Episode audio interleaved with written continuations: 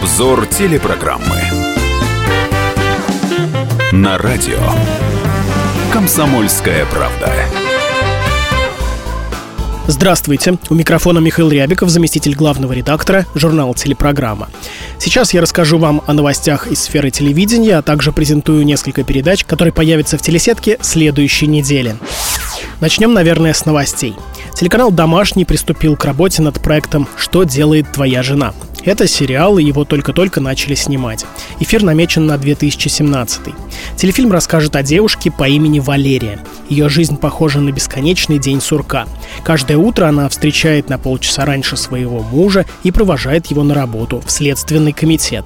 Потом выполняет редкие заказы на дешевые украшения, готовит ужин, встречает Игоря и выслушивает очередную историю о неудачной попытке расследования. И вот в тот день, когда над супругом нависла угроза увольнения из органов, Лера решает взять карьеру мужа в свои руки и переквалифицироваться из швеи в сыщика, правда тайного. Она с головой погружается в криминальный мир и без прикрытия и табельного оружия раскрывает даже самые запутанные преступления. Такая вот сказка со счастливым, будем надеяться, концом.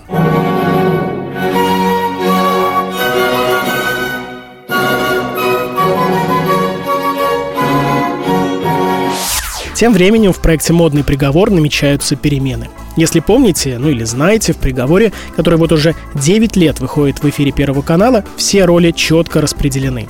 Евелина Хромченко обвиняет участниц и стимулирует их на перемены. Надежда Бабкина защищает героини, морально их поддерживает. Ведет передачу Александр Васильев. Однако в новом телесезоне в «Модном приговоре» появится новая защитница, бывшая супруга Андрея Аршавина Юлия Барановская, которая подменит на телепосту Надежду Бабкину. Пока лишь на несколько выпусков. Точные даты выхода в эфир этих программ будут известны позже. Следовать моде смешно, а не следовать глупо. Здравствуйте, с вами программа «Модный приговор» на Первом канале. Заседание модного суда я объявляю открытым. Ну а теперь обратимся к громкой премьере. 20-серийный сериал «Ольга» на ТНТ. Главную героиню, собственно, Ольгу, играет Яна Троянова. По сюжету женщина замучена бытом и неудачами в личной жизни. У нее двое детей от разных мужчин, плохо оплачиваемая работа в салоне красоты, отец-алкоголик, пытающийся каждый день выйти из запоя, и никакого света в конце этого гребаного тоннеля. То ли комедия, то ли драма.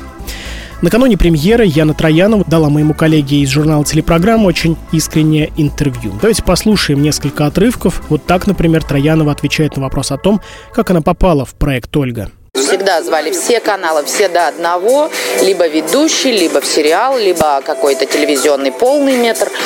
Всегда звали. Вот однажды, как раз только отснявшись в «Стране Оз», получается, пришло предложение от Good Story, да, кинокомпании, то есть, которая сотрудничает тесно с ТНТ, собственно, для ТНТ делает проекты.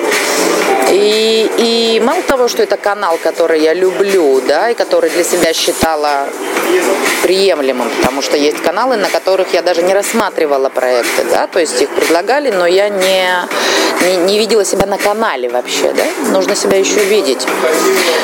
Вот, и тут мало того, что это ТНТ, это еще и материал оказался, который я поняла, что только я. Вот есть всегда такое ощущение на каждую роль, это я или не я. А теперь послушайте размышления актрисы по поводу своей героини и той жизни, которой живет Ольга. Я никогда себя не отделяла от моей вот какой-то, среды простой, да, такой, просто люди живут, люди работают, любят, рожают, да. Но я очень, у меня есть подруга с 5 лет, вот она одна свою семью тащит всю жизнь. Даже если у нее появлялись мужчины, в какой-то момент она понимала, что ей даже без этого мужчины легче, да, и она перла опять сама, работает, дочери уже рожают, да, уже внуки, вот это вот все. И я очень много с них беру, и даже манеры, да, для персонажа. И их фотографирую, когда приезжаю в Екатеринбург, показываю продюсерам, говорю, вот мой референс, да, то есть у меня существует действительно референс моей лучшей подруги с детства Натальи. У меня даже стрижка, я теперь покрашена, как она. Ну и в завершение мысли Трояновой о менталитете российских женщин и том, как зрительницы отреагируют на сериал. Они с Ольгой будут плакать. Мы будет и неспособность женщины все-таки положиться на мужчину. Отсюда им будто создатель говорит: ок, не можешь ни на кого положиться, тащи сама. Вот женщины, ну, на мой взгляд, абсолютно, да, этого не понимают. Они даже считают, что иной раз мужчина действительно мешает, да, и вот мне уже проще одной, но они это и получают. Ведь стоит только на кого-то положиться, тебе становится намного легче. Вот как я по себе сужу, да, я положилась на своего мужчину, на Василия, и он дал мне все, что нужно женщине. Вот это спокойствие, защиту, да, надежность. А хотя до него я на мужчин не полагалась. Огромное спасибо моему коллеге Сергею Ефимову и, разумеется, его собеседнице Яне Трояновой за очень интересное интервью. А вот полную версию беседы читайте на сайте телепрограмма.про. Обзор телепрограммы. Кстати, вот информация для москвичей, гостей столицы и жителей Подмосковья. В преддверии выхода сериала «Ольга» вплоть до 5 сентября телеканал ТНТ совместно с сетью цветочных баз «Мосцветторг» проводит специальную акцию «Всем Ольгам Москвы». Скидка 50% на цветы. Несколько недель назад я уже говорил вам о том, что в скором времени музыкант и лидер группировки «Ленинград» Сергей Шнуров пропишется на Первом канале в качестве ведущего. И вот это скорое время пришло. С 5 сентября, с понедельника, вместе с внучкой грузинского президента Эдуарда Шеварнадзе Софико Шеварнадзе Шнур будет вести программу под незамысловатым названием «Про любовь». Герои проекта – пары, в чьих отношениях наметился разлад. Ну а ведущие Софико и Шнур вместе с экспертами будут пытаться помочь этим беднягам. Наверное, было бы странным с моей стороны вообще не упомянуть пару сериалов, стартующих на первых двух кнопках. К сожалению, проекты не самые сильные, честно это признаем. Впрочем, есть вероятность, что они кого-то заинтересуют. Первый канал, начнем с него, запускает вечерний телефильм «Любимая учительница». Вы только вслушайтесь в этот сюжет. С появлением в школе новой учительницы Ульяны Сергеевны жизнь ученика 11 класса Игната Калинина меняется раз и навсегда. С первого взгляда юноша понимает, что она – любовь всей его жизни. Однако Ульяна не воспринимает чувства мальчика всерьез. Так проходит учебный год. На выпускном вечере происходит драка, после которой в милицейском участке погибает лучший друг Игната. Это убийство вешают на Калинина. Единственное, что помогает Игнату выжить в тюрьме – его первая школьная любовь. Впечатляет, не правда ли? «Россия-1» тоже намерена отличиться, там покажут сериал «Жемчуга». Первые строки анонса сразу убивают веру в сценарное мастерство наших соотечественников. Женя Ладожская родилась в счастливой, любящей и обеспеченной семье. У нее были прекрасные родители и большое наследство, просторная квартира, бизнес отца и роскошный антиквариат. Но все это у нее отобрали. Новые бизнес-партнеры и друзья семьи подстраивают автокатастрофу, и родители Жени погибают. После трагедии убийцы оформляют опеку над 10-летней девочкой, чтобы забрать все имущество и бизнес ладонежских. Получив желаемое, они вскоре сдают Женю в детский дом.